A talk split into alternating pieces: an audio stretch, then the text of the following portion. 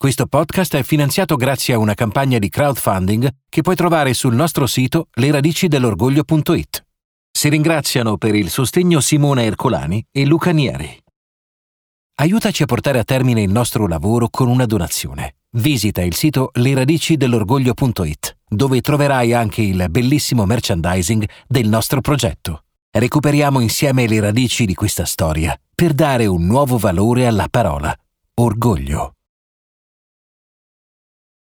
noi eravamo alla ricerca disperata di un'occasione di visibilità. Quando sono andata alla seconda riunione, loro avevano già deciso per allargare il campo di mettere degli annunci. Basta essere nascosti, inventiamo qualcosa. Lei sentiva la visibilità come un'urgenza e si è buttata senza protezione. E, e io ero solo quella che gli ospitava in casa e che gli dava dei cioccolatini, insomma, ero una specie di madrina.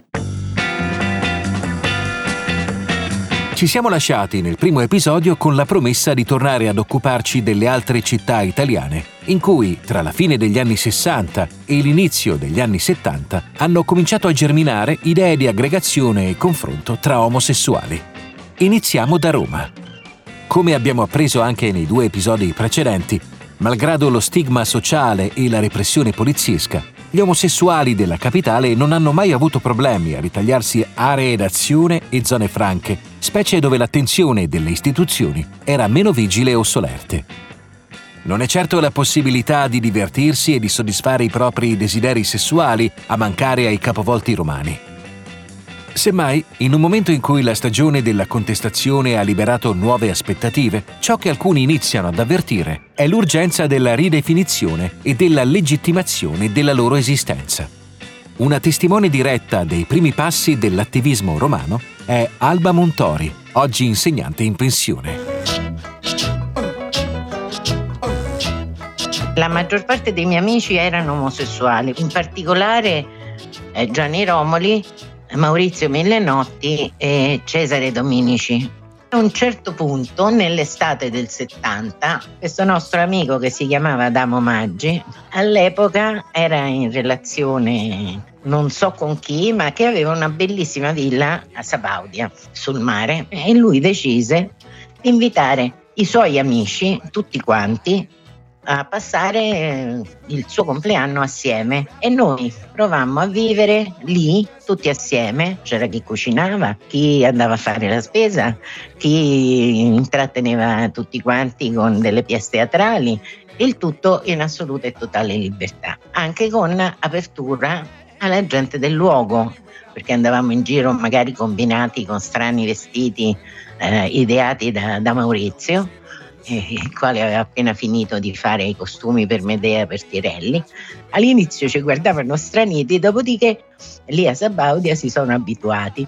Bene, in quella circostanza invece ci siamo trovati a vivere questa esperienza tutti assieme in modo così felice che abbiamo deciso di estenderlo questo, questo percorso abbiamo cominciato a riunirci un po' come una sorta di carboneria. Quando sono andata alla seconda riunione, loro avevano già deciso per allargare il campo di mettere degli annunci sull'unico giornale che era eh, disponibile a qualcosa del genere, che era Men, no?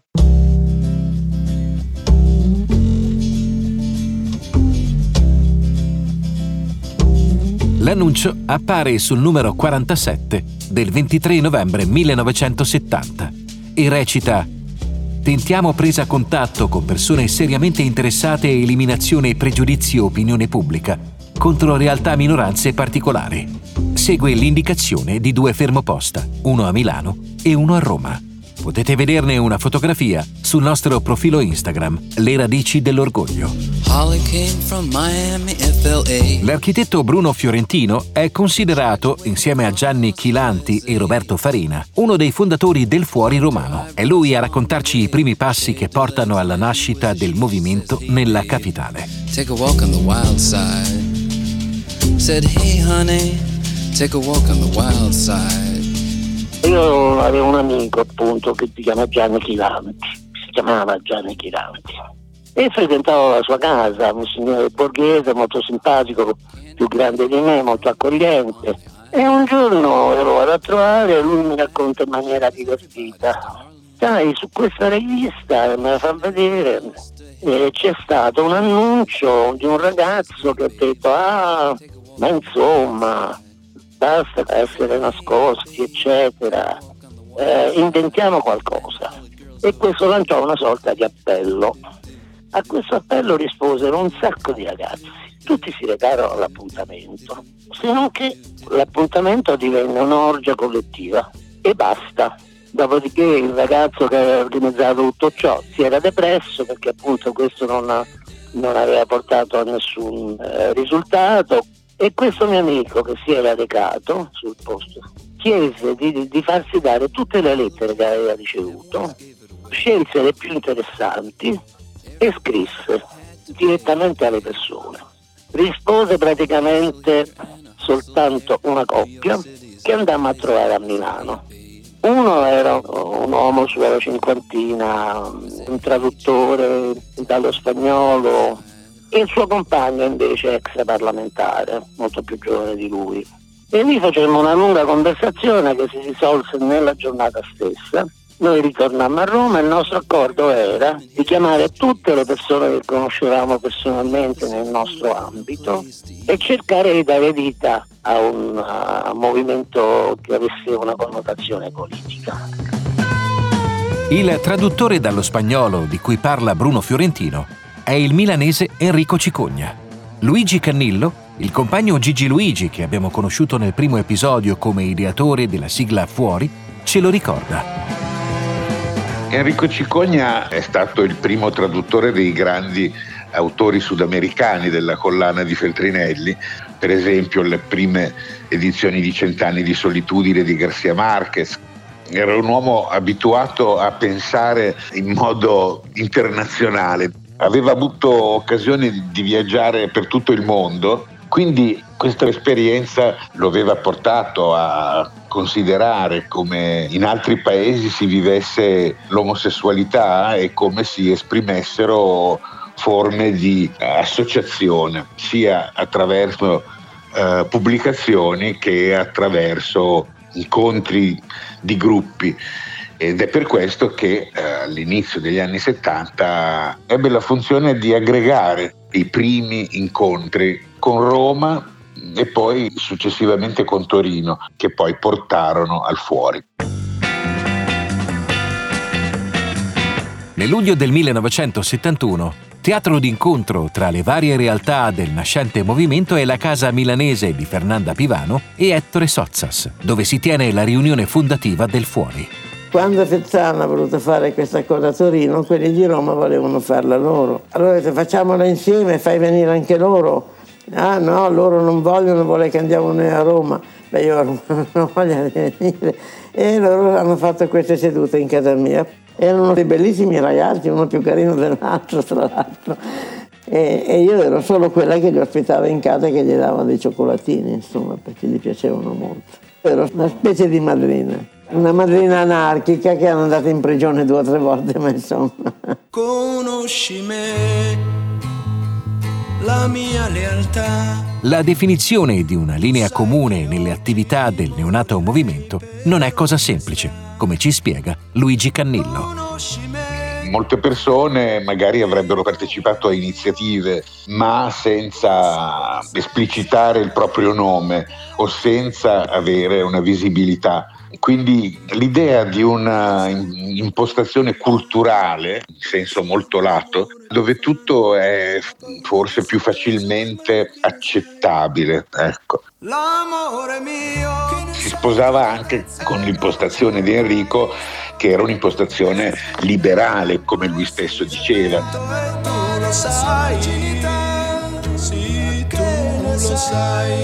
Poi prevalse dietro insomma, la spinta di Pezzana, ma anche Fiorentino, eccetera, un aspetto di, di visibilità che ecco, era la questione che ancora allora creava molti problemi. Io ricordo un medico alle riunioni che diceva se sapessero le persone che io sono omosessuale verrebbero a farsi una visita da me spogliandosi davanti a me.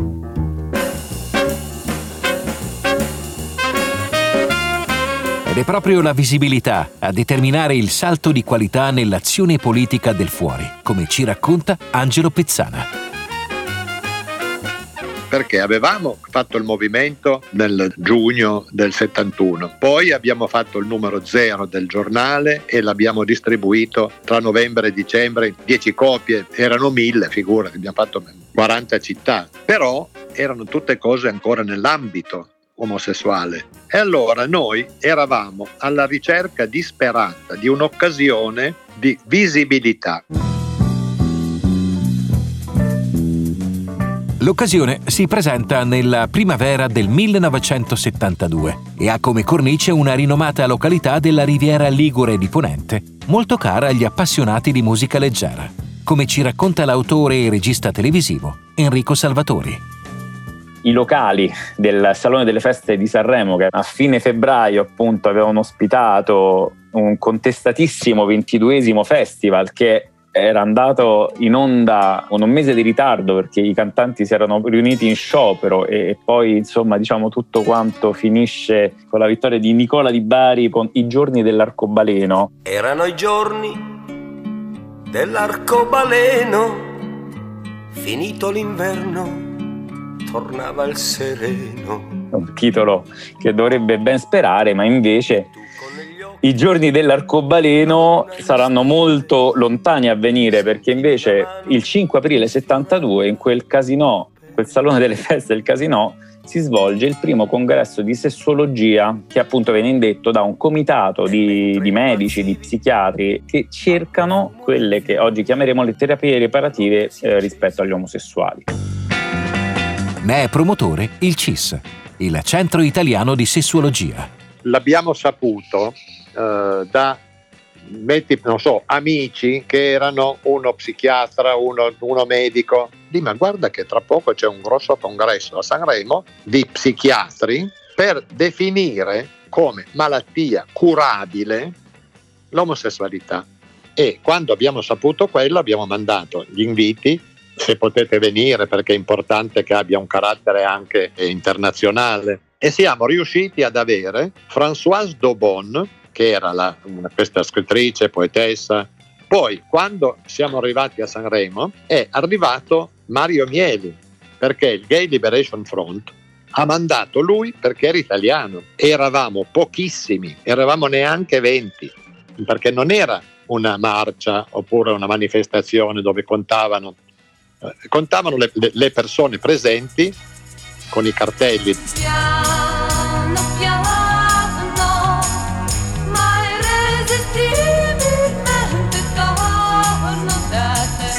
Tra gli attivisti del Fuori, giunti a Sanremo da Torino, c'è anche Enzo Francone. Eravamo a Sanremo, il clima, il clima era piacevole, classico abbigliamento zampa d'elefante, la moda di quel tempo.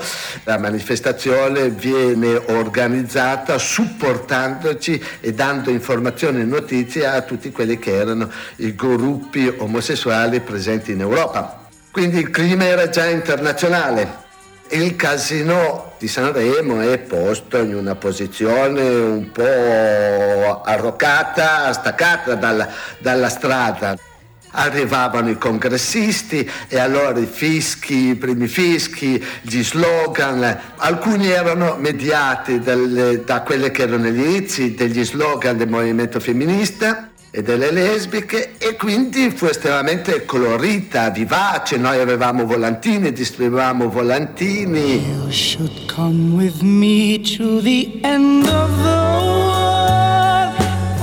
La dinamica dell'azione dimostrativa prevede due fronti, come ricorda Angelo Pezzana. Allora noi ci siamo divisi i compiti, una parte stava fuori del palazzo del, dei congressi del Casino di Sanremo. Una parte di noi, tre o quattro, per poter seguire quello che veniva dentro, ci eravamo iscritti come medici, quindi vestiti rigorosissimi, in blu scuro, con la nostra cartella che ci era stata consegnata in modo da poter seguire, dottore s'accomodi, prego, il suo posto è qua. Mentre fuori si stava creando questa presenza un pochino più colorata, io chiamai Françoise Daubon, questa scrittrice francese che venne da Parigi, e le dissi Françoise vai al microfono e non mollarlo più perché il microfono tocca a noi, non tocca agli psichiatri. Lei non se lo fece dire due volte, era un donnone fortissimo, in gamba, una voce stentorea, fantastica. Andò al, sul palco e disse adesso parliamo noi. E voi psichiatri che siete qui ci ascolterete perché siamo noi a dover parlare di noi stessi e non voi. Naturalmente arrivò la polizia che non ci fece assolutamente niente, ci, ci accompagnò al commissariato, non capivano nemmeno l'oggetto del contendere e fecero un verbale schiamazzi in luogo pubblico, delle cose da niente.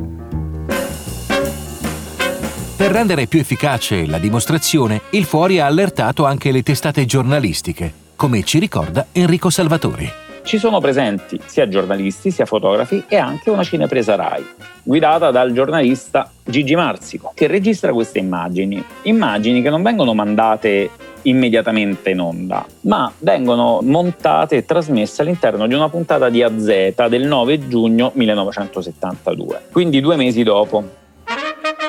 Noi rispettavamo le paure e le esigenze di tutti, per cui chi non voleva farsi intervistare non si faceva intervistare, chi voleva dare uno pseudonimo dava uno pseudonimo, chi invece eh, doveva, perché non potevamo dire siamo qua in incognito, riaffermiamo il nostro diritto all'identità ma non vi diciamo chi siamo e non aveva senso. Quindi quelli che hanno voluto affermare se stessi pubblicamente perché si sentivano in grado di farlo l'hanno fatto. Io ricordo che l'inviato della stampa, che era anche lui un mio cliente di libreria, quando mi vide lì mi dice ma, ma lei non è psichiatra? E dico no no guardi io sono omosessuale. Lei è omosessuale? Ma posso scriverlo? E detto, ma certo dottor Curino, lei deve scrivere questa parola ma mi, me, me, la faranno passare sul joint? Dico, ma certo, perché è la parola giusta. Nessuno, ma non l'abbiamo mai pubblicata la parola omosessuale. Dico, bene, è ora di cominciare. Quindi lei scriva pure che eh, mi ha intervistato, io le ho spiegato il perché di questa manifestazione, dica pure Angelo Pezzana, virgola, omosessuale. Sul nostro profilo Instagram Le radici dell'orgoglio potete trovare una gallery di fotografie scattate in quella giornata. Il Corriere della Sera, in una corrispondenza da Sanremo del 7 aprile 1972, dà notizia della presenza nella cittadina ligure di un'attivista lesbica che sarebbe divenuta una figura di riferimento per il movimento non solo femminile. Ce la racconta l'attivista e docente Elena Biagini. Maria Silvia Spolato ha fatto delle cose molto importanti per i nostri movimenti nel 71, per esempio, con un volantino firmato Flo, lei partecipa a una manifestazione antifascista a Roma e distribuisce eh, questi volantini. Da una parte per sottolineare che nell'antifascismo eh, ci deve essere anche la lotta per la liberazione delle persone omosessuali e dall'altra però le serviva anche perché magari poteva incontrare altre o altri con cui costruire un'organizzazione. L'altra cosa che fa è che gira per l'Europa cercando contatti con altri movimenti perché lei vuole che in Italia nasca, vuole lavorare per far nascere in Italia un'organizzazione eh, di omosessuali e è proprio eh, conoscendo il FAR francese che le dicono che qualcuno a Torino sta costruendo un soggetto simile al FAR che poi sarebbe stato il fuori. Eh, partecipa fin dall'inizio al Fuori nelle sue attività politiche e come redattrice della rivista Fuori. Eh, continua poi, poi, per alcuni anni, pubblica ehm, per il Fuori Romano questo opuscolo, fanzine autoprodotto che si chiamava Lib e che esce per almeno tre anni. Pubblica forse il primo libro eh, dei movimenti LGBTIQ italiani, e eh, questo testo esce nel 72, è già stampato nel 72, quindi insomma eh, anche questo è molto molto presto. Il libro è I movimenti omosessuali di liberazione, recentemente ristampato, di cui trovate tutte le informazioni nella bibliografia che abbiamo riportato nella sinossi di questo episodio. Poi lei frequentava anche molto il movimento femminista, frequentava in particolare il collettivo di via Pompeo Magno, ma frequentava un po' tutti i luoghi del movimento femminista, perché per esempio la prefazione al suo libro la scrive Dacia Maraini. Maria Silvia Spolato, lei sentiva la visibilità come un'urgenza e si è buttata in maniera senza protezione. È stata la prima persona omosessuale che è scesa in una piazza politica facendo coming out, eh, portando fuori il tema della liberazione omosessuale. No? Lei eh, scende in piazza nella manifestazione dell'8 marzo 1972 a Roma, che è il primo 8 marzo che si fa a Roma, e in quella piazza tiene in mano questo cartello con scritto liberazione omosessuale. Eh, c'è chi mi ha detto era sola, anzi sono le parole di Edda Billy, dannatamente sola, Qualcun'altra invece ha detto non era sola, era in una piazza con le sue compagne. In quella piazza lei si è sentita abbastanza forte eh, da poter eh, esporre eh, un cartello con scritto liberazione omosessuale, anche se poi quel cartello lo teneva lei in mano da sola. Alla contestazione di Sanremo è presente anche l'olandese Peter Boom. Approdato in Italia già dall'inizio degli anni 60, Boom sbarca il lunario con parti d'attore caratterista e interpretando canzoni per colonne sonore di film western. Al suo estro si deve la composizione di quello che avrebbe voluto diventasse l'inno del neonato movimento omosessuale. Noi usciamo fuori e con orgoglio al mondo noi diciamo così, siamo omosessuali e siamo contenti di saper amare così. I suoi compagni del fuori non furono del tutto soddisfatti del risultato. Anche per il fuori romano è venuto il momento di dare prova di visibilità. L'occasione è offerta dalla celebrazione della festa dei lavoratori. A quel primo maggio è presente anche Gianni Romoli, oggi sceneggiatore e produttore del regista Ferzan Ozpetek. Mi ricordo la prima manifestazione a Roma che facemmo a Campo dei Fiori. Il 75% dei manifestanti non erano gay, erano le femministe e amici delle femministe e quello che si iniziava a formare come il Men's Liberation, che era un gruppuscolo minore ma erano molto partecipanti. Tant'è vero che la cosa divertente fu che molti di noi omosessuali, terrorizzati da questa prima esposizione, rimasero chiusi nelle macchine intorno alla piazza e poi il giorno dopo tutte le foto dei manifestanti con i cartelli in mano che dicevano degli slogan che non mi ricordo nemmeno quelle, erano tutti amici nostri che non erano gay. Ha un ricordo di quella manifestazione anche Bruno Fiorentino. Fu una manifestazione fatta di slogan, cori, senza corteo, diciamo. Andò che eh, eravamo comunque super controllati dalla polizia e i gendarmi caricarono anche le femministe. Qualche manganellata c'è scappata. E le provocazioni non arrivano solo dalla polizia, come ricorda Gianni Romoli. Ci tirarono l'acqua i ragazzi di potere operaio. La contestazione venne dall'estrema sinistra, la destra non se ne accorse nemmeno.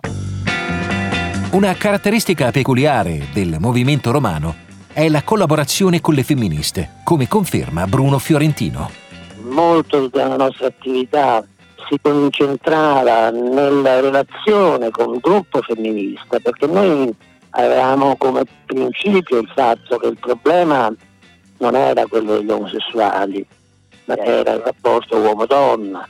E siccome il rapporto uomo-donna era in crisi attraverso le femministe, noi intendevamo mettere in crisi il rapporto generale del maschio con l'universo mondo. Quello che domandiamo è libertà, quello che rifiutate è libertà. Ma qual è il rapporto tra le lesbiche e il movimento femminista? Ce lo illustra Elena Biagini.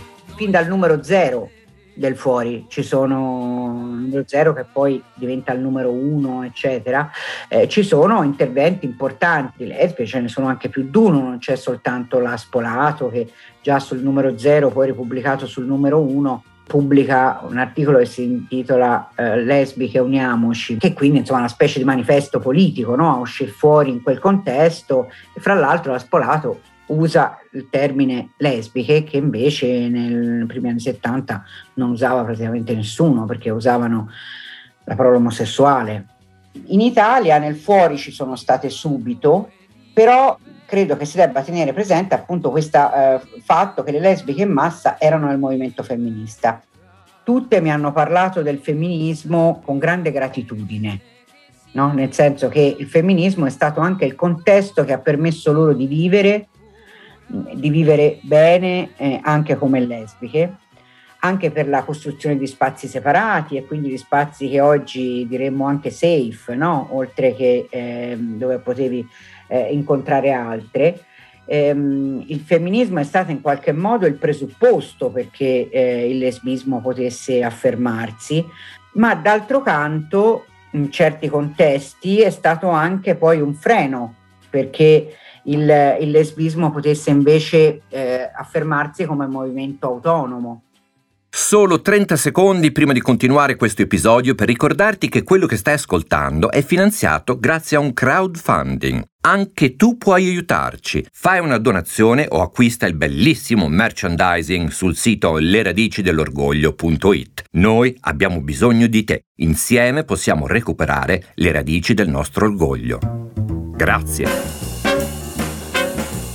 Il 1972 è per molti versi un anno cruciale per la popolazione omosessuale italiana. Come abbiamo visto, è l'anno in cui si tengono le prime prove di visibilità del movimento, che certo non passano inosservate. Se i giornali moltiplicano gli articoli che indagano i comportamenti e le rivendicazioni degli appartenenti al terzo sesso, il 9 giugno l'omosessualità fa il suo debutto anche sulla televisione di Stato, in un rotocalco televisivo condotto dal giornalista Ennio Mastrostefano come ci racconta Enrico Salvatori.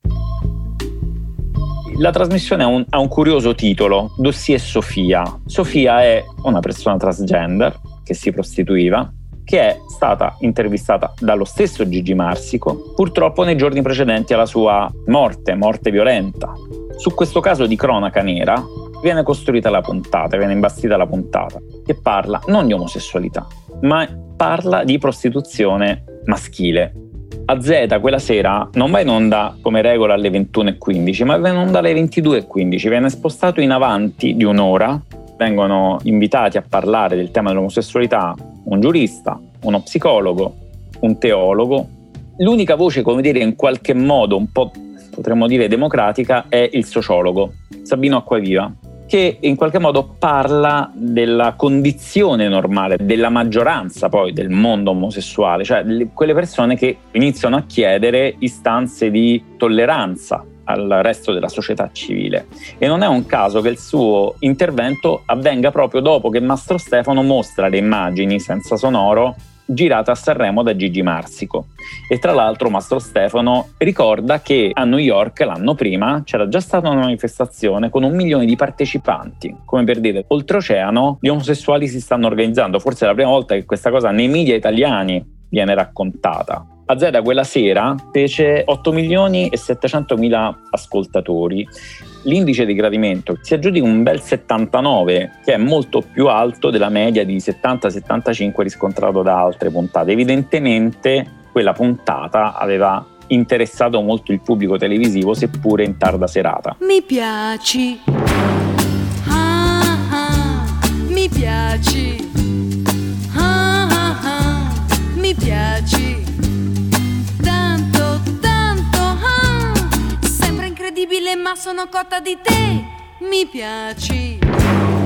Intanto, grazie anche alla circolazione della rivista, il Fuori attecchisce anche in altre città italiane e le iniziative del movimento per radicarsi si moltiplicano. Ce lo racconta l'attivista Enzo Cucco. Si chiama Tuca Tuca Tuca. Dopo Sanremo praticamente è successo il magma nel senso che sono nati una valanga di esperienze. E la prima ovviamente si sviluppò a Milano e il primo gruppo fuori si, si, organizzò intorno a Mario Mieli che ha fatto parte del fuori fino almeno al 74 ufficialmente.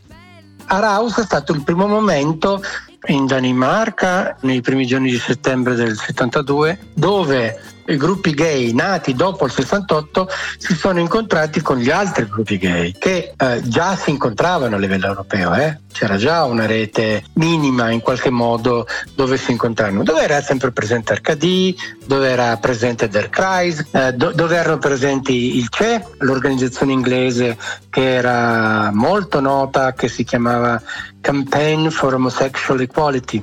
E questa suddivisione fu molto evidente ad Araus, perché ad Araus ci fu una parte dei gruppi capeggiati dal FAR, dal Fuori e dal Gay Liberation Front che avevano posizioni molto più estreme, molto più rivoluzionarie. E dall'altra parte c'erano organizzazioni molto più accondiscendenti dal punto di vista del metodo. La grande polemica che ci fu ad Araus è sintetizzata nell'articolo che Anna Siciliano fece sul fuori, che semplicemente non erano presenti le donne.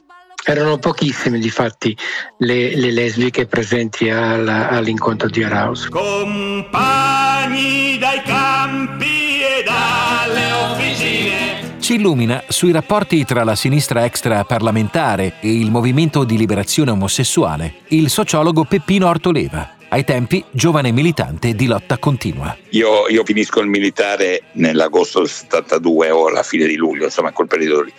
Poi vado negli Stati Uniti. Io sapevo già prima che negli Stati Uniti c'erano queste linee che andavano non solo verso il femminismo ma anche verso i movimenti queer, però lo sapevo leggendo. Vado in America e mi rendo conto che è una delle grandi tendenze del periodo quindi quando torno in Italia molto semplicemente dico a, ad Angelo che mi sarebbe piaciuto fare qualche chiacchierata tranquilla, dopodiché naturalmente informo i miei amici della leadership di lotta continua che c'era questa possibile relazione che si poteva aprire e loro mi dicono vai avanti, sentiamo, erano incuriositi anche loro. Io poi ho avuto con il fuori, mi ricordo in una soffitta eh, sopra Palazzo Carignano, proprio due riunioni in cui c'ero io insieme con alcuni membri maschi e femmine del fuori eh, per chiacchierare dei rapporti diciamo con la sinistra extraparlamentare. Non erano esagitati, erano persone chiaramente colte, chiaramente non proletarie, sai, noi avevamo a che fare da un lato con gli operai, dall'altra parte con gli esagitati veri, perché avevamo a che fare con movimenti di quelli che occupavano le case, eccetera, eccetera, i disoccupati organizzati di Napoli, cioè lotta continua si è trovata con gruppi veramente tosti.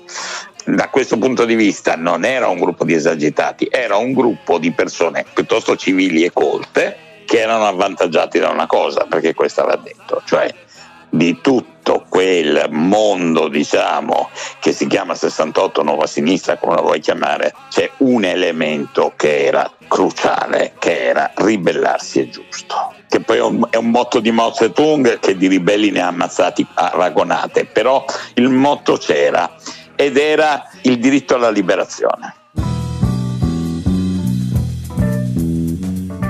In controtendenza con lo spirito rivoluzionario del fuori, nel dicembre del 1972 viene fondata a Milano l'AIRDO, ovvero l'Associazione Italiana per il riconoscimento dei diritti degli omofili.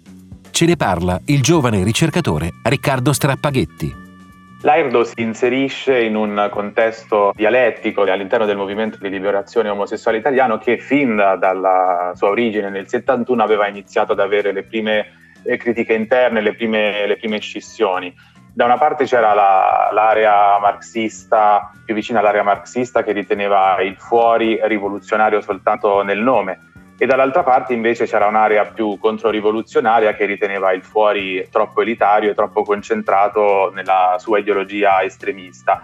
Infatti già dall'estate del 1971 si iniziò a preparare una sorta di controrivoluzione e quindi a dicembre del 72 Elio Modugno fonda a Milano AIRDO, l'associazione per il riconoscimento dei diritti degli omofili. Un nuovo gruppo, una nuova associazione con un nome vecchio. Infatti, se i militanti del fuori si definivano omosessuali per affermare l'esistenza della comunità gay nella dimensione pubblica, invece i militanti della nuova associazione, l'AIRDO, preferivano definirsi omofili e quindi appariva una parola più rispettabile, più presentabile per quei militanti che avevano come obiettivo l'accettazione della società eterosessuale e quindi si guardavano bene dal turbarla eccessivamente. Fra i soci fondatori c'era anche l'ingegnere Gino Olivari, una figura particolarmente detestata dalle nuove generazioni dei gay liberati, anche perché nel, nello stesso 72 lui stava dall'altra parte, cioè stava all'interno uh, del, del, convegno a Sanremo e non nelle piazze uh, del, del nascente movimento omosessuale che contestava quel convegno I militanti di Airdo scrivevano nelle pagine di Homo. Eh, Homo era una rivista erotica con finalità prettamente commerciali destinata a un pubblico omosessuale che fu fondata in concomitanza con l'associazione. La rivista Homo chiuse circa due anni e mezzo dopo la sua fondazione, quindi a metà del, del 75, e quindi l'Airdo perse sua, suo bollettino, la sua voce e a poco a poco i militanti di Airdo si dispersero. Lo stesso fondatore di Airdo, Elio Modugno, già nel 1976 iniziò a militare nel CLS, un collettivo di liberazione sessuale vicino all'estrema sinistra, e iniziò a sostenere delle posizioni politiche che fino a pochissimi anni prima avrebbe combattuto aspramente. L'Airdo ha l'onore di essere la prima associazione omosessuale ad essere citata in un film. Si tratta di Sesso Matto del 1973, un lungometraggio a episodi di Dino Risi in cui il capitolo intitolato Un amore difficile vede protagonisti Giancarlo Giannini e Alberto Lionello. Contraria, sono contrarissima. Dimmi te perché mi dovrei iscrivere alla IRDO. Perché è l'associazione che difende tutti i nostri interessi, l'avete capito sì o no? Difenderà gli interessi di voi frosci e di voi finocchi. Brava. Noi non andiamo a masturbare gli spettatori nell'ultima fila dei cinema. Noi non andiamo. Noi, cara, non siamo né pederasti né omosessuali, noi siamo donne. Siamo delle signore. Ma allora perché ti chiami Giuseppe? Ma va, lo vuoi capire sì o no, Carletto, che noi non c'entriamo niente con i vostri problemi. Noi anzi potremmo far parte, non so, del fronte di liberazione della donna. Poi noi non, non ci vergogniamo mica di quello che siamo. Siamo quello che... Te come ti chiami? Valeria. E te? Monica. E te? Sì. E io Gilda. Oggi come oggi io sono la signorina Gilda, cara. Avete ascoltato Le radici dell'orgoglio, un podcast settimanale prodotto dall'Associazione Culturale Le radici dell'orgoglio e da Kidney Bingos. Da un'idea di Giorgio Bozzo, scritto da Giorgio Bozzo, Jacopo Bedussi, Andrea Meroni, Bianca Rondolino. Responsabile di produzione Arianna Romagnolo. Produttore esecutivo Costantino della Gherardesca. Voce narrante di Ivano Pelizzoni. Si ringraziano per il sostegno Simona Ercolani e Luca Nieri. Fonico e tecnico di post-produzione Pietro Bozzini. Il sito internet Le radici dell'orgoglio e tutto il lavoro grafico sono a cura di Andrea Scarfone. Potete trovare una playlist con la colonna sonora di questo episodio su Spotify cercando il profilo Le radici dell'orgoglio. Aiutaci a portare a termine il nostro lavoro con una donazione. Visita il sito leradicidell'orgoglio.it dove troverai anche il bellissimo merchandising del nostro progetto. Recuperiamo insieme le radici di questa storia per dare un nuovo valore alla parola orgoglio.